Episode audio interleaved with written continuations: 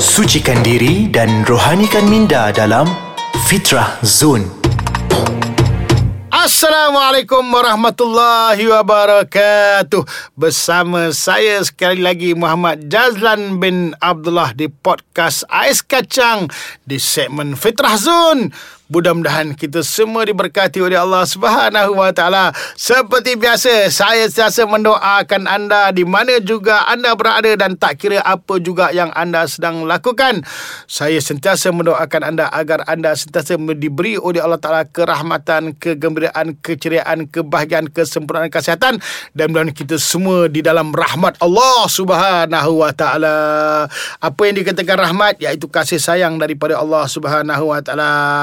Seperti biasa, hari yang baru, tajuk yang baru. Tajuk hari ini kita akan berikan satu tajuk yang agak ngeri iaitu kedahsyatan neraka. Ya Allah neraka ni satu tempat yang kalau kita lihat di dalam al-Quran dan sunnah dan bila mana kita lihat para ulama-ulama membincangkan Allah disebut sebagai tempat yang penuh dengan azab seksa, api yang menjulang-julang bagi mereka yang engkar kepada Allah Taala akan Allah masukkan mereka itu ke dalam api neraka. Ya Allah azabnya.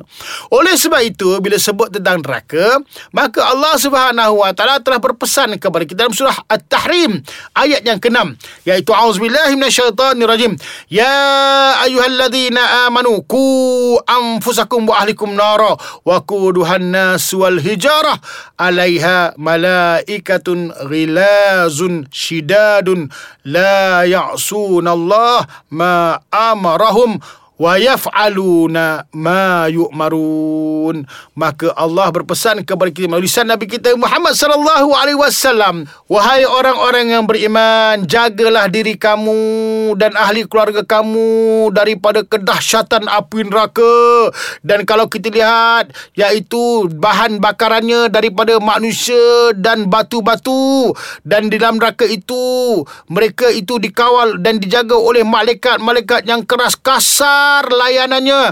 Mereka tak mendurhakai kepada Allah Subhanahu Wa Taala dalam segala apa yang diperintahkannya. Maka tetap dia akan menurut perintah Allah Subhanahu Wa Taala tiada belas kasihan. Maknanya waktu tu kalau manusia pun minta tolong minta ampun maka waktu itu malaikat tidak akan melayani mereka kerana balasan neraka disebabkan di atas kejahatan dan kederhakaan mereka terhadap Allah Subhanahu wa taala. Baik bila kita melihat al-Quran dan hadis seperti mana disebut oleh para ulama digambarkan neraka itu begitu dahsyat. Dan neraka itu kalau kita lihat ada lapan jenisnya atau lapan namanya. Neraka yang pertama disebut neraka Hawiyah yang dikatakan neraka hawiyah itu satu tempat seksa bagi mereka yang menderhaka kepada Allah Ta'ala dan calon-calon yang layak untuk masuk ke dalamnya iaitu orang yang ringan amalan kebajikannya. Maknanya besok di akhirat apabila ditimbang amalan baik dengan amalan buruknya maka ringan amalan baiknya maka berat amalan buruknya maka mereka akan dimasukkan oleh Allah Ta'ala ke neraka hawiyah oleh sebab itu banyaklah kita melakukan amalan yang baik. Mudah-mudahan amalan yang baik itu akan mengatasi mengatasi keberatan amalan yang yang buruk. Itu neraka yang pertama. Dan yang kedua disebut dalam Al-Quran dan hadis. Dan kalau kita lihat para ulama membincangkan neraka yang kedua disebut neraka lazza. Dikatakan neraka lazza ini iaitu neraka yang apinya yang menjulang-julang. Kalau dimasukkan manusia di dalamnya maka akan gugurlah segala rambut-rambut yang ada di dalam badannya kalau ada di kepala sampai ke ubun-ubun itu akan gugur dan anggotanya ini akan jadi terbakar semua sekali. Itulah balasan bagi mereka-mereka yang melakukan perkara-perkara yang maksiat. Sebab itu kita kena jagalah. Eh. Kita minta ampun kepada Allah di atas segala dosa. Dosa yang telah kita lakukan dengan amalan disebut sebagai taubat. Minta ampun kepada Allah Ta'ala. Ya Allah, takutnya kita eh, kalau dia masukkan itu iaitu apa? Sampai habis kulit kita ini hangus, gugur dan sebagainya. Itu tidak berhenti-henti berterusan bagaimanakah dahsyatnya iaitu neraka yang disebut neraka lazza itu diberi mereka itu seksa terus menerus sampai bila-bila. Itu yang kedua. Dan perkara yang ketiga yang disebut neraka itu juga diberi nama neraka jahim siapakah yang dimasukkan orang-orang yang uh, layak masuk ke neraka jahim ini? Iaitu orang yang syirik kepada Allah Subhanahu Wa Taala penyembah-nyembah berhala perkara-perkara mereka yang mengamalkan perkara-perkara kurafat dan sebagainya. Maka kalau mereka syirik kepada Allah maka kekallah mereka di dalam neraka jahim. Allah sebut wa may yusyrik billahi faqad haramallahu alaihi jannah. Wa ma'wahumun nar. Siapa yang syirik kepada Allah Subhanahu Wa Taala maka Allah haramkan ia masuk ke dalam syurga Allah Ta'ala. Dan kekal mereka itu di dalam api neraka yang disebut neraka jahim. Allahu Akbar. Minta jauhlah kita semua daripada seksa neraka yang dijanjikan oleh Allah Ta'ala kepada mereka yang menderakai Allah Subhanahu Wa Ta'ala. Dan perkara yang keempat jangan ke mana-mana. Kita akan sambung selepas ini di segmen Fitrah Zone di podcast Ais Kacang. Mudah-mudahan kita semua diberkati oleh Allah Subhanahu Wa Ta'ala Alhamdulillah syukur kita kepada Allah Masih lagi kita teman berteman di segmen Fitrah Zone Bagi membincangkan tajuk kedahsyatan api neraka Kita dah kaji nama-nama neraka, neraka Ada tiga nama yang besar Iaitu apa? Neraka Hawiyah Neraka Lazza Neraka Jahim Dan neraka yang keempat diberi nama Iaitu neraka Sakar Apakah yang dikatakan neraka Sakar itu? Iaitu orang yang layak untuk masuk ke neraka syakar itu iaitu orang-orang yang munafik. Orang yang munafik tahu tak orang yang munafik? Orang yang dilihat seperti orang yang beriman tetapi dalamnya nafak iaitu kosong. Rupanya mereka itu benci ataupun mereka itu tak rasa beriman kepada Allah. Nampak je beriman tapi mereka itu kosong jiwanya iaitu orang munafik. Dan begitu juga ingat eh orang-orang yang dimasukkan ke neraka sakar ini juga iaitu orang yang mendustakan agama.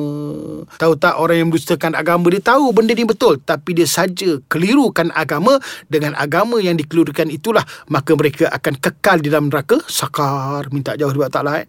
Dan begitu juga neraka sakar ini juga akan dimasukkan mereka-mereka yang meremeh-remehkan syariat Nabi kita Muhammad sallallahu alaihi wasallam. Tahu tak syariat iaitu apa yang dibawa oleh Nabi SAW tu diremehkan. Nabi suruh semayang dia tak nak semayang. Nabi suruh tutup aurat dia tak nak tutup aurat. Nabi suruh bayar zakat tak bayar zakat. Mana dia meremehkan? Eleh, eleh, eleh, eleh. Alah, alah. Ah, maka waktu itulah mereka akan dijanjikan oleh Allah SWT akan dimasukkan ke neraka sakar. Itu yang keempat. Ya Allah, geremang bulu rumahku ni. Cerita bab neraka ni. Yang kelima iaitu apa? Neraka hutamah diberi nama neraka hutamah ni orang yang layak untuk masuk ke dalam neraka hutamah ini iaitu orang yang mengumpulkan harta-harta yang ada padanya itu daripada harta yang haram. Allahu akbar. Kita dah kaji dah yang lepas iaitu apa? Harta yang haram. Rupanya orang yang mengumpul harta yang haram ini riba, rasuah uh, dan sebagainya uh, maka waktu itulah mereka itu akan dimasukkan ke neraka hutamah. Bukan itu saja. Neraka hutamah ini juga bagi mereka yang menghina orang miskin. Orang miskin tu dihinanya. Allah, hai, kesian eh. Apalah orang miskin tu hina. Dah orang tu miskin jangan kau hina. Orang yang menghina orang miskin tu Allah masukkan mereka itu ke dalam neraka hutamah. Dan ingat juga orang yang tak nak sedekah, tak nak berzakat pun akan masuk ke neraka hutamah juga. Dan begitu juga iaitu apa? Orang yang kaki pengumpat, pencela, pemfitnah. Maka mereka juga akan dimasukkan ke neraka yang kelima iaitu neraka khutama minta jauhlah kita daripada Allah SWT dengan rahmat Allah Subhanahu Wa Taala daripada neraka khutama ini. Itu yang kelima. Dan yang keenam neraka itu diberi nama juga iaitu apa? Neraka sair. Yang dikatakan sair itu iaitu apa? Bagi mereka yang memakan harta anak yatim Allah akan masukkan mereka itu ke neraka sair dengan keadaan yang yang paksa. Dia makan harta anak yatim, dia jaga anak yatim tapi dia makan harta anak yatim itu layak untuk masuk neraka sair. Dan begitu juga orang yang kufur kepada Allah Ta'ala. Allah beri nikmat tapi dia kufur. Dia tak pernah bersyukur kepada Allah Ta'ala. Maka mereka itu akan dimasukkan juga ke neraka sair. Dan orang yang tak nak puasa. Bulan Ramadan kau tak nak puasa. Tak nak solat, tak nak bayar zakat. Pun mereka juga layak untuk masuk ke neraka sair. Ingat baik-baik eh. Ini semua untuk apa? Untuk jadikan panduan kepada kita. Aku baca dah ngeri dah ni. Ini ada dua lagi pula tu. Okey, itu yang keenam. Dan yang ketujuh ingat, rupanya neraka ini juga disebut sebagai neraka wild. Itu neraka yang ketujuh. Neraka wild atau wild pun boleh. Makna neraka wild. Itu tempat yang akan dimasukkan bagi mereka yang disebut sebagai orang yang tipu dalam timbangan dia berniaga tapi dia menipu, maka dia akan layak masuk ke neraka will. Dan begitu juga orang yang berdagang yang tidak maknanya apa yang berdagang tapi memeras ugut keuntungan, mengambil keuntungan yang berlebih-lebihan sampai menginyai orang lain, maka mereka akan dimasukkan oleh Allah Taala ke neraka will.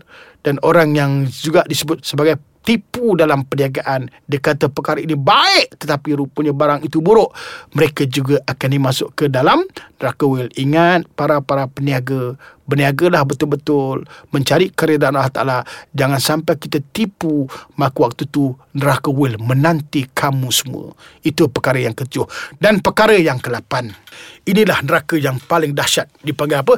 Neraka jahanam kita pun biasa sebut jahanam betul? Makna jahanam lah tu. Makna neraka jahanam yang diberi nama neraka jahanam itu iaitu neraka yang paling berat siksaannya iaitu bagi bagi orang-orang yang kafir, orang-orang yang munafik, orang-orang yang syirik kepada Allah Subhanahu Wa Taala. Oleh sebab itu ingat jangan sampai kita melakukan perkara-perkara yang boleh mendatangkan kufur, boleh mendatangkan jadi kita ini jadi orang munafik dan menjadi orang syirik kepada Allah Taala. Takut kita akan dimasukkan oleh Allah Taala ke neraka jahanam minta jauh daripada Allah Taala.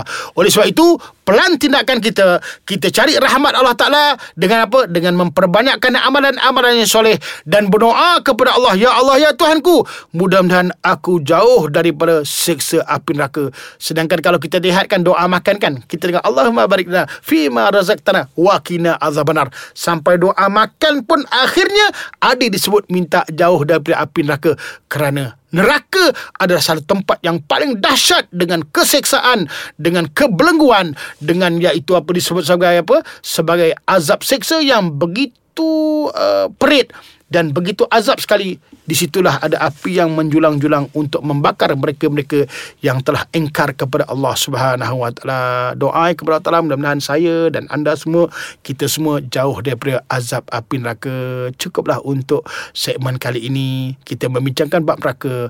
Mudah-mudahan Allah beri rahmat kepada kita semua. Dan saya akhiri kalam saya dengan wabillahi taufiq wal hidayah. Assalamualaikum warahmatullahi wabarakatuh